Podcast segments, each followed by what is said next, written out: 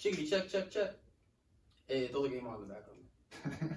All right. Pay attention. We're going to teach you something real special today. This is two coins with my boy Waleed, then Ronnie, wherever you're at, we're at. Showing two sides of the same coin. Let me know what y'all think. Two Coins, follow us on Instagram and Twitter today.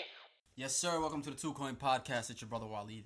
And I'm Ronnie, the other side of the coin. And this week's episode is brought to you by Charleston, South Carolina, the home of the GOAT, a.k.a. Kwame Brown. Yes, sir. Before we get into all that, though, today we got a special guest on this episode. Friend of the podcast for a long time, always showing support, always showing love, and also a former roommate. Yes, sir. So go ahead and introduce yourself, brother. What's up? It's Long Nights. A.K.A. How y'all doing? A.K.A. Cool Out Dragon. A.K.A.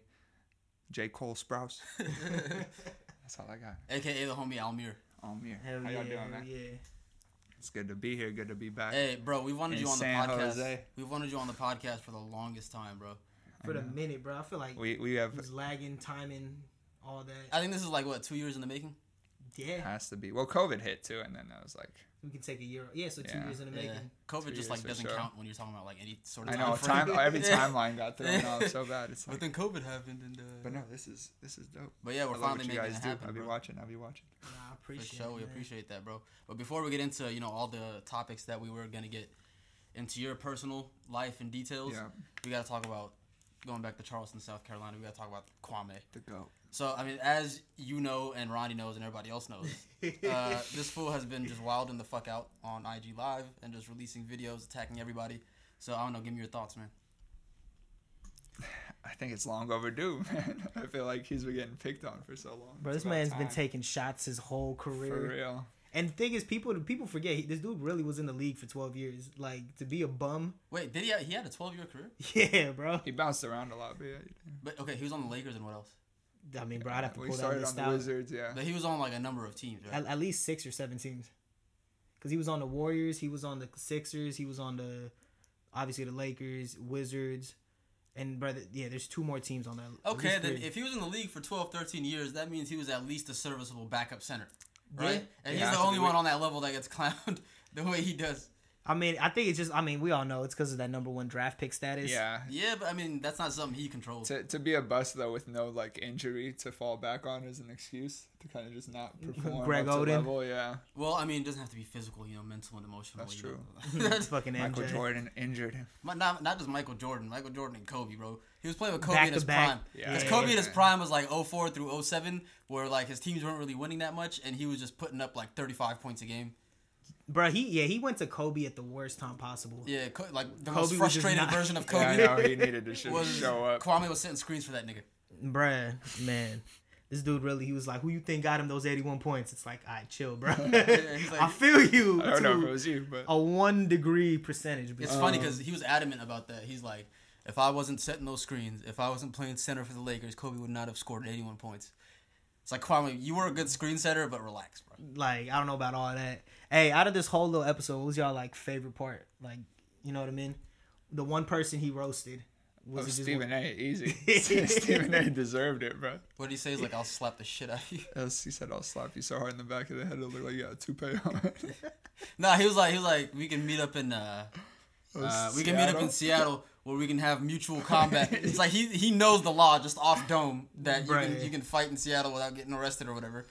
And he called it mutual. We can engage in mutual combat. This motherfucker's different, bro. Like you said, the fact that you already know which laws is cooling. That's why y'all saw that Gil wasn't even saying nothing. Gilbert Arenas was just like, bro, I've seen what this man can do. So I know him. How long did they play together? We'll leave him alone. Like Gilbert Arenas talked hella shit, though. He just wasn't saying anything after the... No, yeah, I'm saying after the response. Yeah. But it's like, Gilbert Arenas talked shit about everybody. Everybody, bro. That's why old boy was like, bro, you just a big-ass kid. Like, you know what I mean? Dude, Gilbert Arenas is a clown, bro. Nah, he is, bro. But you gotta think, playing against Gil, or against him, and this motherfucker just hella talking shit, just not playing the conventional way of basketball, and then still hits the game winner on you while dropping 40.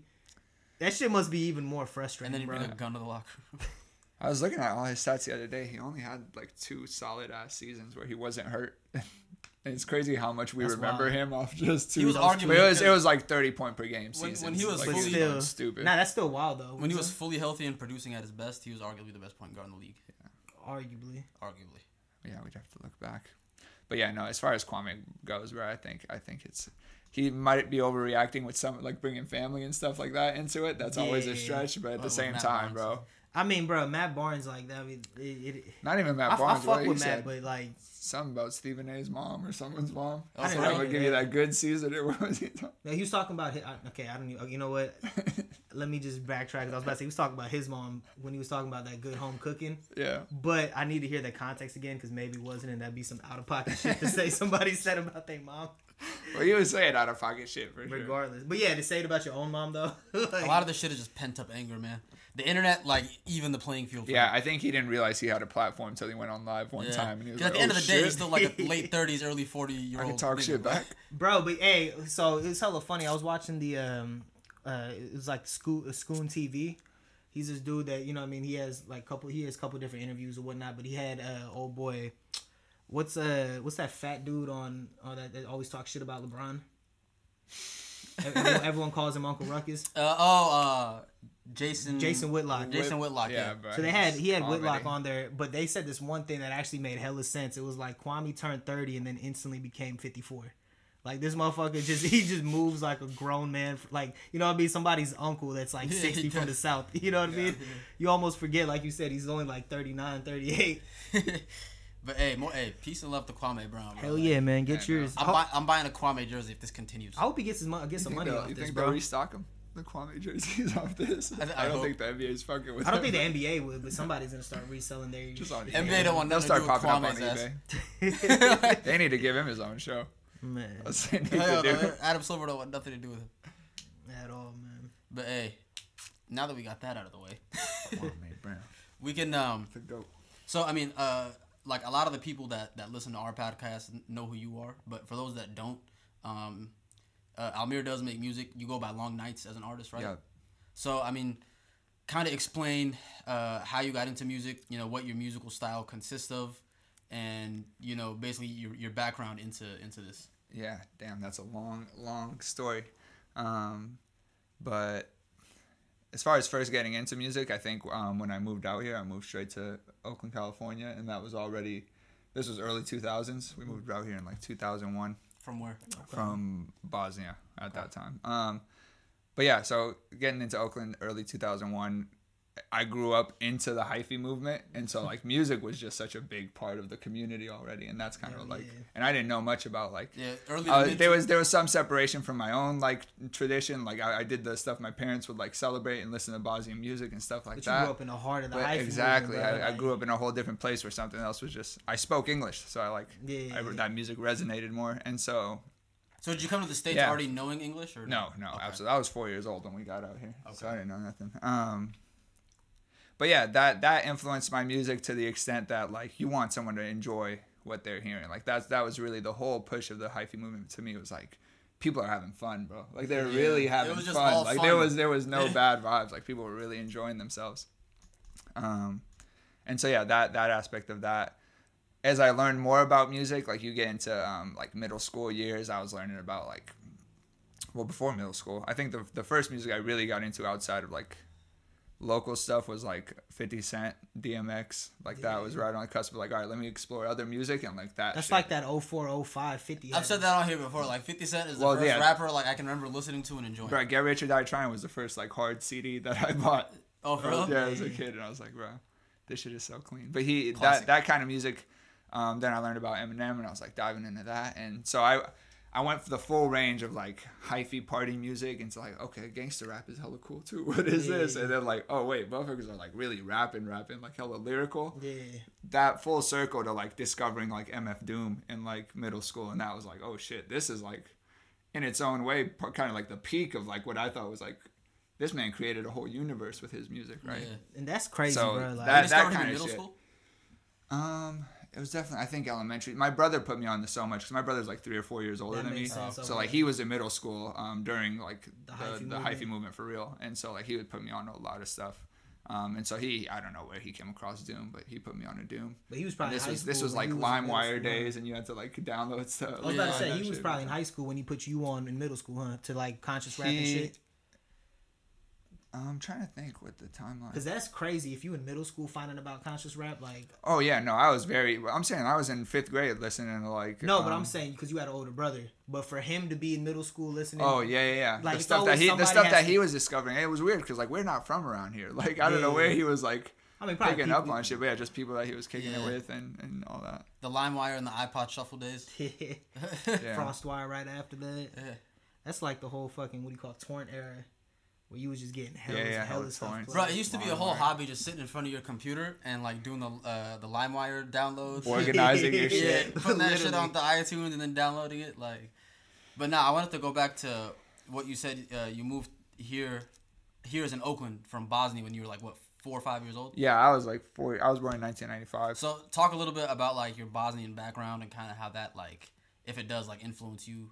Until today, and if you remember anything like from Bosnia when you were like younger, like well, I've been back like 4. So basically, we came over here late '99, I think.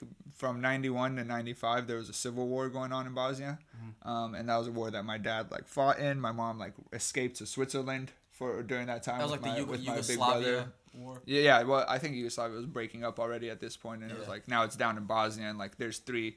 I could dive into the whole. I'm not no expert on it, so like I talk about it as much as I can, but I would always urge people to like learn about the actual situation and how it went down. But big picture, there's 3 ethnic groups in Bosnia, and they were the Catholics and the Christians and the Muslims didn't like each other, and there's like fights over territory and things like that. That turned into like a case of ethnic cleansing throughout Bosnia, trying to get rid of the Muslims. That's why my mom and like family had to like try and escape. So yeah, my mom in 99 or 95, 90, 94, something like that, took my brother, dipped to Switzerland. My dad stayed in the war. I ended up being born in Switzerland. The war ends, and then we start filing. Basically, we had nowhere left to go. Like there was no homes left to like go back to. So they started filing for like refugee status or whatever it is. I don't know the proper terms. Yeah. It's asylum. Asylum, yeah, because I don't think they were officially. Well, we weren't officially refugees, but like asylum essentially, and like. Yeah. And that's like a long ass process. Oh, they put you through hella interviews. My parents tell me about it. Though. You got to get here first, and then like they put you through interviews to get like your green card. Getting your green card is a process, and then after you get your green card, it's like hella years before you can get like naturalized as a citizen. Yeah, and so all that basically boils up to like around. You talking about naturalized citizen? Yeah. If you file for asylum, it'll just elongate the process like hella. Yeah, so all that boils down to like around 99, late 99. We got out here, and we went straight to Oakland. Because we had family. My dad had gotten his brothers out of the war already. And, like, his older brother moved over here with his family. His younger brother moved over here with his family and my dad's mom. And so we were the last ones finally like, all right, we're going to go there. We already have family situated in Oakland. And, yeah, that's how we ended up out here. Nice. So when you first came out here, did you live in Oakland or in Alameda? Oakland. Okay. I started school in Oakland. I went to Lakeview. And then up to like 7th grade, I was still going to Westlake Middle School in Oakland. And then somewhere during 7th grade, we ended up getting a house in Alameda. Okay. And so that's crazy because I actually moved to the States when I was 5 years old too. This was in 2000. And like apparently I didn't know any English. Like I came here, like I was speaking Arabic and I was like fully speaking and everything. But like by the time they enrolled me in school, I didn't know English. It's like for the life of me, I can't remember ever in my life not knowing English. Yeah, like I can't remember a time in my life where I learned it and processed it. That's hella funny. I literally have I have a memory of the first day of kindergarten when my mom just dropped me off at school, and I was like, "What am I supposed to do?" And I didn't know what anyone was saying, and I'm just sitting there, I started crying. I'm pretty sure, and then the principal turned out to be like a Bosnian or Croatian dude or something, and he comes into class eventually. And he's like, come with me. And he takes me and these 2 other Bosnian girls. And they just take us to an English learning class. And that's all I did all throughout, like, kindergarten. Like all in kindergarten was just me learning English. And I was like, but I really don't remember what it was like. I don't remember either, man. Like, but I remember it was a scary-ass feeling to just be dropped into a place where everyone's saying some shit. And you're, like, lost. You're like, different. I don't know. I know my brother had, like, been going to school. But, like, I always stay home. Like, it was a whole year that we lived here that I hadn't started school yet. So. Got you. Yeah, crazy. So I remember you were telling me like there's a huge Bosnian community out there in like Oakland, Alameda. What do you think like brought them over? I think it's the Bay Area in general. Oakland, Alameda, San Jose, they're all over the place. I think it's a matter of where the other places that where there's a lot of Bosnians at is Chicago, St. Louis, And if you look at this, this is like very unofficial research, but these were some of the most dangerous cities in the States during the early 2000s. Yeah. And it seems like when they were accepting refugees and like anyone seeking asylum, they would just put them in the cheapest communities they could find. Damn, like it makes sense. They were just putting them in any cheap community they could find. Yeah, because Oakland back in that time frame was a lot more. Yeah, and St. Louis like has a whole Bosnia town. Like there's most Bosnians I think are in St. Louis. Yeah, damn. I haven't been out there, but my dad went out there once. St. Louis is crazy out there. Yeah. But yeah, I think that's why we ended up all around the Bay Area, because it wasn't as expensive back then, and there was like cheap poor neighborhoods, I guess. I don't know. I'd have to do the research. How would you say like that type of background influences you as like an artist, if it does at all? I think the whole that background specifically, there's certain like motifs in my music and things I'll explore that like it's just stuff I think about, like, bro, the fact that I'm here, yeah, like what my mom and my dad, off bat just gives you a exactly view. What my mom and my dad went through just for me to be here, that already is like a whole different that's like one. Imagine like a lot of people can like float around kind of like doing their thing and not really think about the origins of their life or why they're here or what a purpose is for any of that. But when you start it with something like that, when I'm like, damn, bro, people put their lives at risk just to get me here, to start, that's when I'm like, bro, I got to build on that. And like, it probably like influences like your work ethic too. Right? It influences work ethic more than anything, to see my parents come over here with like however a few $100s to their name and just get straight to work, like double jobs, whatever they can get under the table, like to work their way up to buying a house in the suburb across the bro. When you were living in Oakland, hearing about Alameda was like, oh shit, that's like it's like one big gated community. It's like a whole different like world. So to move over here in like middle school, I was sad to like leave Oakland, because Oakland has so much like culture, and like being from Oakland is just hella fun. Yeah. But as soon as I got to Alameda, I was like, bro, this just feels so much safer and nicer. And I'm like, fuck it, I'm not upset, bro. Yeah. I can't be upset at that. That's a blessing. Hey Ronnie, what's the one question we always ask any artist that comes up here? Hey man, so if you was stuck on an island by yourself, you know, or with a couple people, okay, you got 3 foods you could choose from. You can make any dish that you want. It doesn't even got to be 3. It's just any dish or any meal. You know what I mean? What's that meal? What's it going to consist of? What are all the different stuff in it? And finally, who's cooking it? I get 3 meals or one basically meal? Basically, you get 3 meals for the rest of your life. Yeah, but you be eating the same thing. You know what I mean? That's tough on an island. He's like, so much food. I know, bro. There's so much, like, there's so many. You start diving through all the foods. Fucking pizza, man. Bosnian food alone is like, damn, I can't live without some of that. Oh, you said I got a chef too? Man, my mama cooking. Yeah. I'm just bringing my mama with me. Hey, we gonna catch that one person that doesn't say that. Be like, damn, bro. I'm gonna just bring my mom with me and let her make 3 choices for me. There's some great Bosnian food out there that I would have. Burek. Ćevapi. Yeah, I don't know if you've seen these things, but explain to the people. Yeah. Man, the people gotta Google, bro. I'm not no chef. I don't make minutes. Outside of that though, I really like lasagna. That's one of my favorite dishes. Okay. So that would probably be a good one on there. How you say it? Burek. And that's like a meat pie spiral thing. I think you had us try that shit. I for sure brought it to the house before. Yeah. For sure brought it to the house before. That shit was fire. And what was the second thing? When I say Ćevapi, those are like Ćevapi. They're like sausages, like beef sausage things, and they come in like a pita bread, but like a fluffy pita. It's hard to explain. Okay.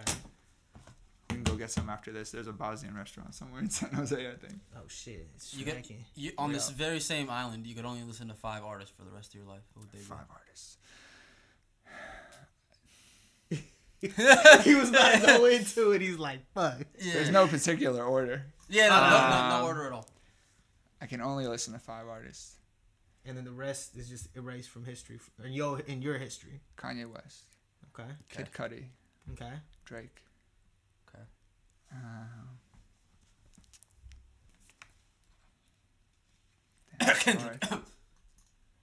Dude, this is all personal. This is we're going to start a dialogue. We're going to start a dialogue. We're going to start a dialogue. Kanye, Cudi. Hold on. I'm trying to... Drake. Every time someone asks you these questions is when you forget who your favorite artists are. Yeah. Kanye, Cudi, Drake make some of the coolest music I've ever heard. Pac, Biggie, KRS-One. Well, you said, but I can only listen. I take things into consideration, like how much music do I get out of this one artist? Like, as much music. I gotta have a long career for me to be. If I'm just listen to your stuff only, you can't just have one or two. Just have one or two albums. Cole, I'm debating Cole. I'm just trying to think.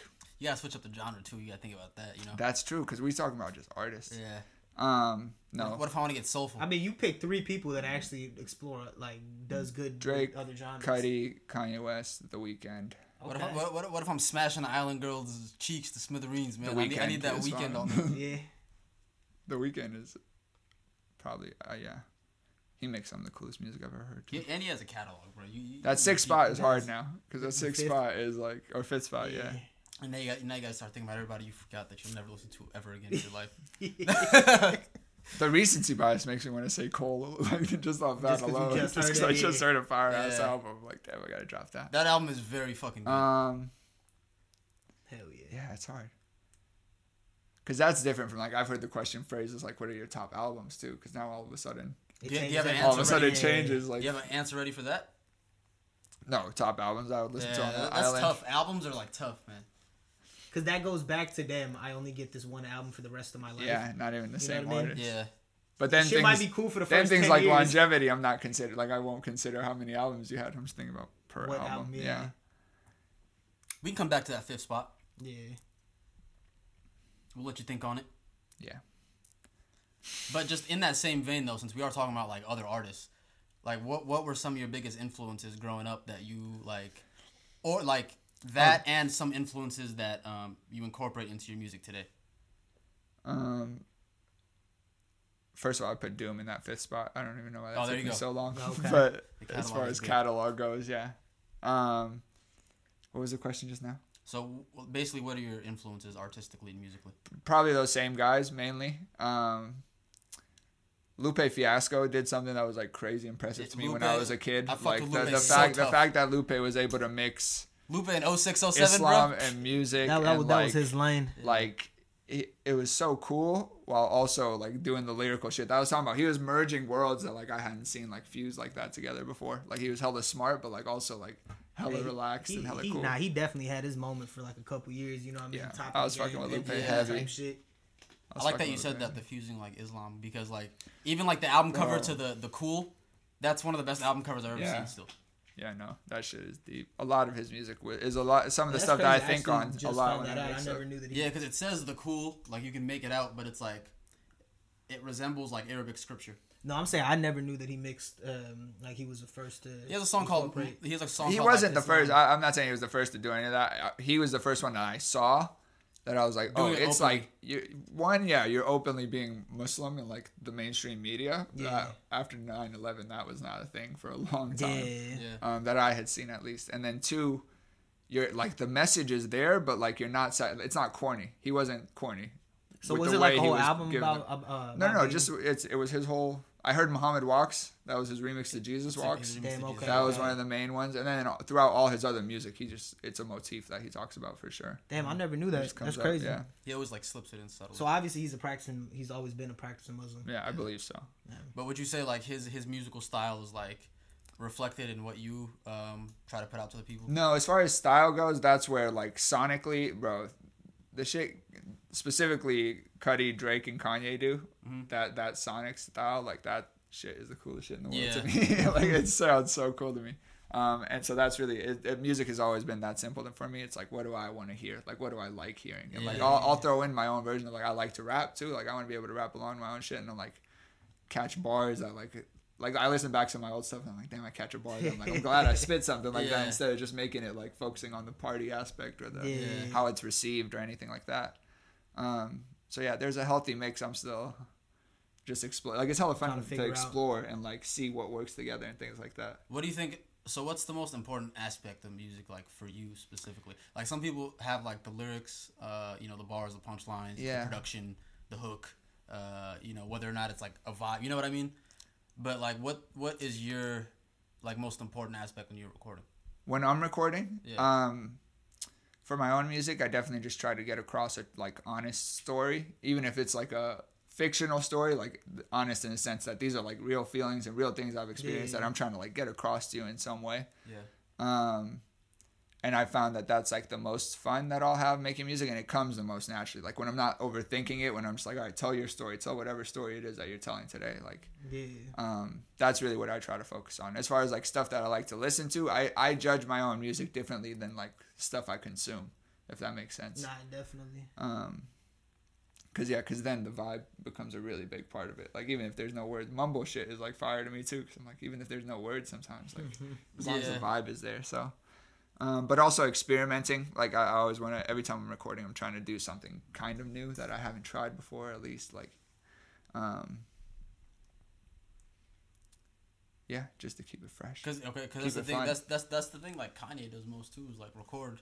I mean, like be the first to, record a different type of style of music that everybody else eventually follows, like 2 or 3 years later. Yeah. Like just be a pioneer, like experimenting with shit. I think that's important, and I don't think a lot of people like stick to that. That's huge. I know we've been able to see it too. It's really crazy to like wait long enough that like we see what Yeezus is now. Yeah. Whereas I really very vividly remember what Yeezus was when it came out. When it came out, and it was not getting love, bro. Yeah. It was not getting the love that it gets now. And I was just even sonically like, it didn't sound as good when it first came out versus after we let it sit. Yeah, and after you hear people try to imitate it, and you're like, damn, that sounds like... That was the biggest thing I was about to say. Like, it was the same thing with, like, 808s and Heartbreaks, too. You know, the same shit. Nobody was doing that sing-songy shit before Kanye. No.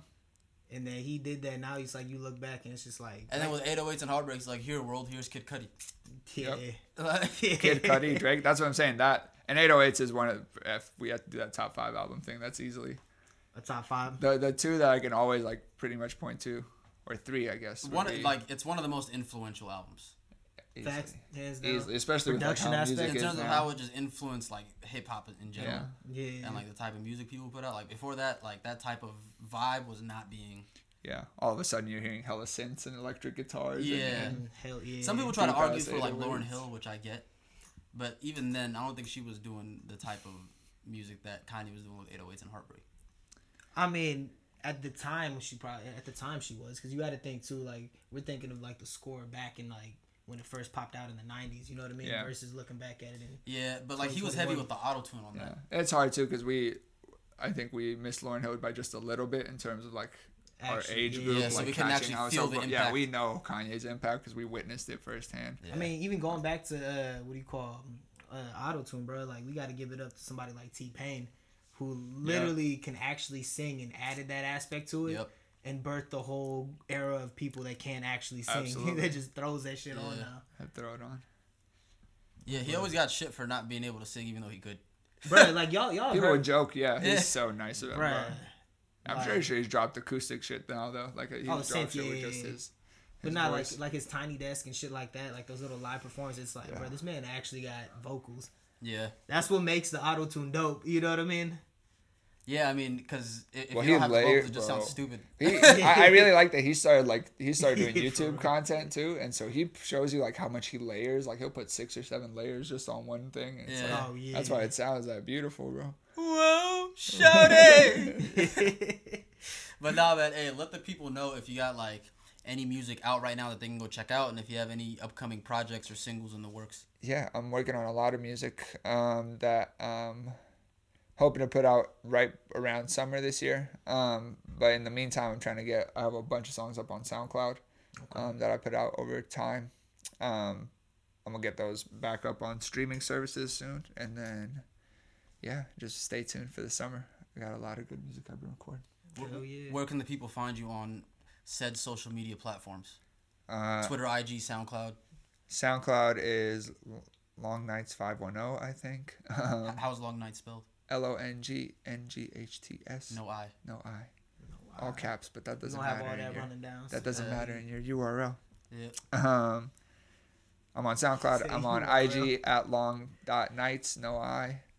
Tap in. Hell yeah. Yeah, man. Well, we appreciate you coming on the show, brother. Yeah. You're always welcome. We got an open door policy. Can't wait to be back. Yes, sir. Oh yeah. And on behalf of the Two Coin Podcast, I'm your brother Waleed signing out. And I'm Ronnie. We out this bitch.